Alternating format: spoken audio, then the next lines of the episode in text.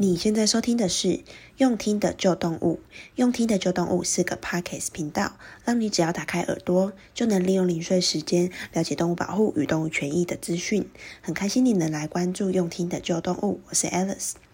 最近武汉肺炎的疫情啊，席卷了全球，每天在全球世界各地都有越来越多的人感染。希望现在正在收听用听的救动物频道的你，还有你的家人，都能够健康平安。健康啊，真的是最重要的。像最近我们家的狗狗咪吉，它接二连三的，一下子眼睛结膜炎，一下子那个胰脏发炎、肠胃的问题，然后还有又被其他的狗咬，然后造成很多很多的状况不断，一直在拜访医生。其实真的，最近我非常的揪心。那前阵子啊，我看到一个日本演艺圈的大新闻吧。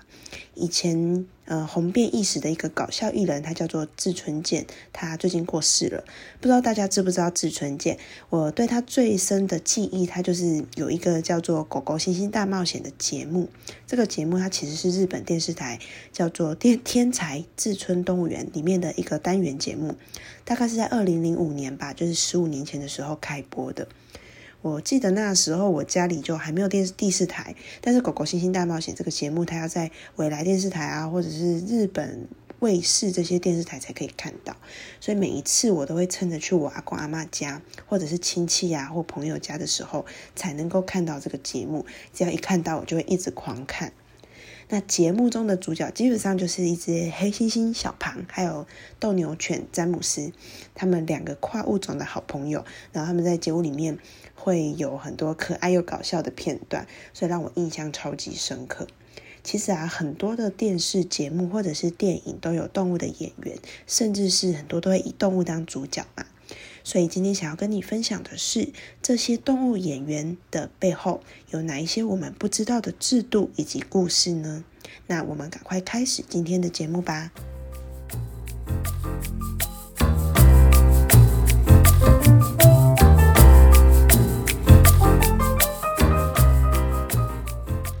刚刚讲到《狗狗星星大冒险》这个节目啊，就是黑猩猩小庞还有他的好伙伴斗牛犬詹姆斯，他们这一对动物搭档的组合，其实是非常可爱有趣的。那因为黑猩猩小庞他的智商比较高嘛，所以他在节目上大致上就会由驯兽师宫泽先生，他会交给小庞一个任务，然后呢，小庞他就会带着斗牛犬詹姆斯一起出去完成任务。他们每次跑任务的时候，我记得他们两个小动物他们的互动跟他们出的一些包，往往都很好笑的疗愈大家。我记得这个节目应该重播很多次了吧，而且它的收视率常常都比当时候很多的综艺节目还要来得高。我记得最深的一集很可爱，就是那时候黑猩猩小庞跟斗牛犬詹姆斯他们那一集呢的任务就是要去寻找松露。大家知道松露应该是一个嗯、呃、不好找而且又蛮贵的东西。然后他们那时候在森林里面呢，就有黑猩猩小庞他提着一个篮子，然后呢詹姆斯他就要负责用他的狗鼻子去闻去寻找松露。然后呢记得我记得有一幕是好不容易他们找到第一个松露的时候，然后呢正当小庞开心的准备要捡起松露放到他的篮子里面的时候，整颗完美的松露就在他的眼前，眼睁睁被那个憨憨的詹姆斯给瞬间吃掉了。然后小庞很可爱，他在旁边完全傻眼，不知所措。然后呢，后来还有一幕是他们呢的篮子里面装了好几颗找到的松露，然后他们两个就很开心的边跑边玩这样。然后突然一个不小心，他们两个就一起跌倒了，结果整篮的松露就。一颗颗的滚下了山坡，结果这时候黑猩猩小庞他又再度傻眼愣在旁边。可是詹姆斯狗狗就搞不清楚状况，它还在旁边憨笑这样子。那说到动物在影视节目中出现呢、其实已经有很久很久的历史了。嗯，我查到的资料是说，最早啊，其实在一九四三年的时候，好莱坞有一部叫做《灵犬莱西之莱西回家》的电影，主角是一只叫做莱西的可丽牧羊犬。往后的几十年，其实都有一直重播，所以我想应该很多人都知道这部电影。那它里面基本上就是忠实的去呈现了狗狗跟人类之间很深厚的情感，也就是从那个时候开始，其实就开始有越来越多的动物演员训练师这种职业出现了。而且因为美国比较早开始把动物演员纳入影视的，还有一些戏剧当中，所以有动物演员的培训中心这种机构出现。像这种动物演员培训中心，他们里面受训的动物们很多很多都是可能主人平常白天要上班没有空，那他们呢就会找这个中心来当做他们白天帮他照顾宠物的保姆，然后呢就会兼着顺便培训的概念。那有时候是培训中心他们自己会带回一些流浪动物，让这些流浪动物在未来的生活里面，因为透过训练之后有演出有片酬，然后呢就可以在中心里面自给自足的待着这样。但是啊，当然不可否认的就是早期可能有许多的动物演员，其实都在高强度的工作上。那因为可能呃剧情的需要啊，或者是可能有时候只是被当做电影中的道具，甚至是在拍摄的过程中，有些动物演员可能会因此死掉。我看过一个文章分享说，拍片不杀害也不伤害动物演员是好莱坞的行规，而且有很多相关的动物保护组织都会介入跟监督拍片时候有没有落实动物保护。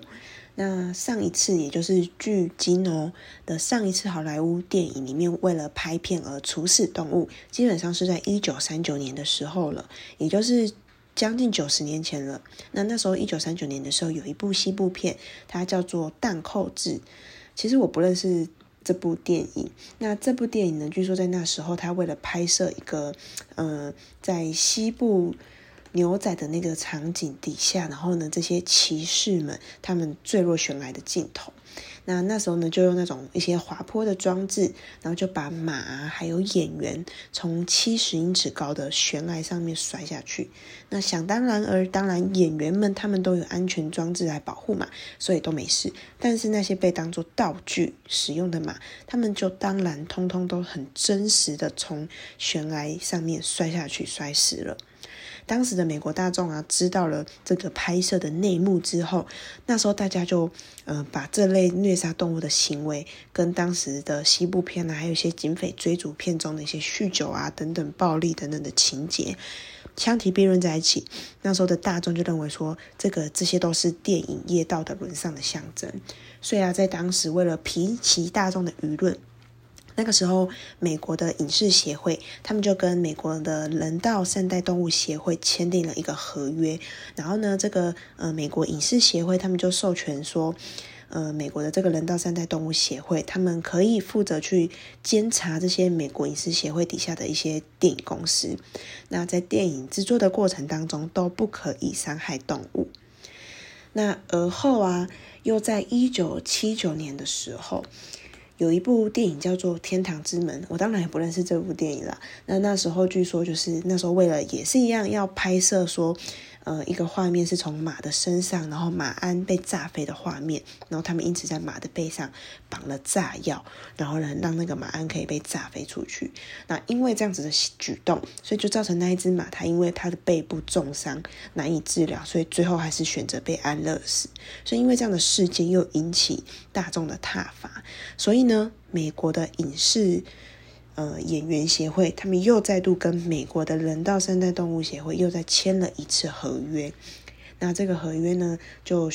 呃内容就说，这个演员协会他旗下所有的电影公司在拍摄的时候，都必须接受美国人道善待动物协会的呃监察跟一些评断，然后呢，得获得他们呃这个人道善待动物协会所给的一个无伤害动物的认证。那休息一下，进广告。你订阅我们用听的周动物频道了吗？我们的频道呢，在 YouTube 跟 Spotify 上面都可以订阅收听哦。iPhone 的用户呢，你也可以在手机里面找到一个紫色的叫做 Podcast 的 App，或者是在 YouTube 上面搜寻“用听的旧动物”，就可以找到我们。赶快帮我们按下订阅，然后打新评分以及留言，不论是任何建议或者是鼓励都可以，就可以帮助我们的频道被 Apple 跟 YouTube 排名到比较前面，也就可以让更多的人都能够看到跟听到我们，也就可以让更多的人都能够一起。每周获得最新的动物消息跟知识。好，广告结束。如同前面提到的啊，美国在一九八零年代开始嘛，好莱坞电影就已经开始在确保动物演员们的劳动权益。那最首要的原则基本上就是不能够因为拍摄这些影视而杀害动物，而且呢，每只动物的演员在拍片的时候都要跟他们这些动物哦签订劳动合约。那这个前面提到说，美国人道善待动物协会，他们就会到拍片的现场进行相关在拍片过程的一些监制，甚至说到后来，呃，到了后来还订定了一些安全使用动物的细则，所以呢，这些基本上都会成为好莱坞呃在拍片时候的准则。那我想，如果有人有仔细去看一些片尾电影的片尾，可能就会发现说，呃，很多的电影呢，他们在片尾的里面都会有一小串的字来显示说，本片在拍摄过程中没有动物受到伤害的这样子的认证。像这个认证，基本上就是得经过美国人道善待动物协会他们呃认可后，才能够有这样子的一串字压在电影的片尾当中。那其实，在这个制度当中，他们保护的动物基本上小到蚂蚁呀、啊，大到大象等等，他们的标准都非常严苛的。像是我们台湾人可能特别熟悉的，就是《少年派》这部电影嘛，因为他们电影当中的主角基本上就是，呃，动物是一位一只那个老虎。那当然还有很多很多其他的动物，像这部《少年拍》的电影，它的片尾哦，其实就有注明没有伤害动物。那当然，实际的情况我们没有办法确定啦，因为毕竟有一些新闻呐、啊，有些传闻说，哦，某某电文里。呃，某某电影里面有哪一些动物，实际上是有受到什么什么样的伤害？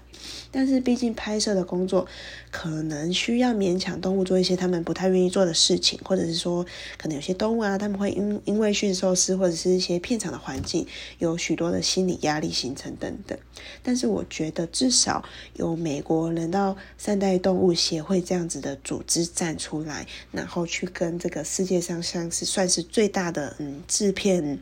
呃，来源的好莱坞去合作，那基本上都是在尽自己的所能，尽量的去保护动物。这边啊，要跟你分享一下，就是这个美岛美国人人道善待动物协会，他们为动物演员努力付付出做的一些故事。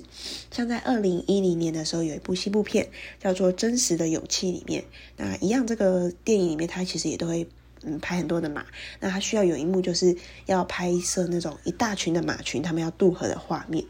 那因为为了要保护动物，所以剧组啊，他们在拍摄这个画面之前，他们就得得去清空河道，这些河道里面可能会伤害马匹的东西，因为毕竟马他们要呃跑过这个河流，然后穿越过去嘛。那在这个镜头之外啊的河流里面，还有要准备四艘的救生艇，以防说发生了一些。呃，意外会伤害到动物，那也要能够做到一些措施去保护到它们。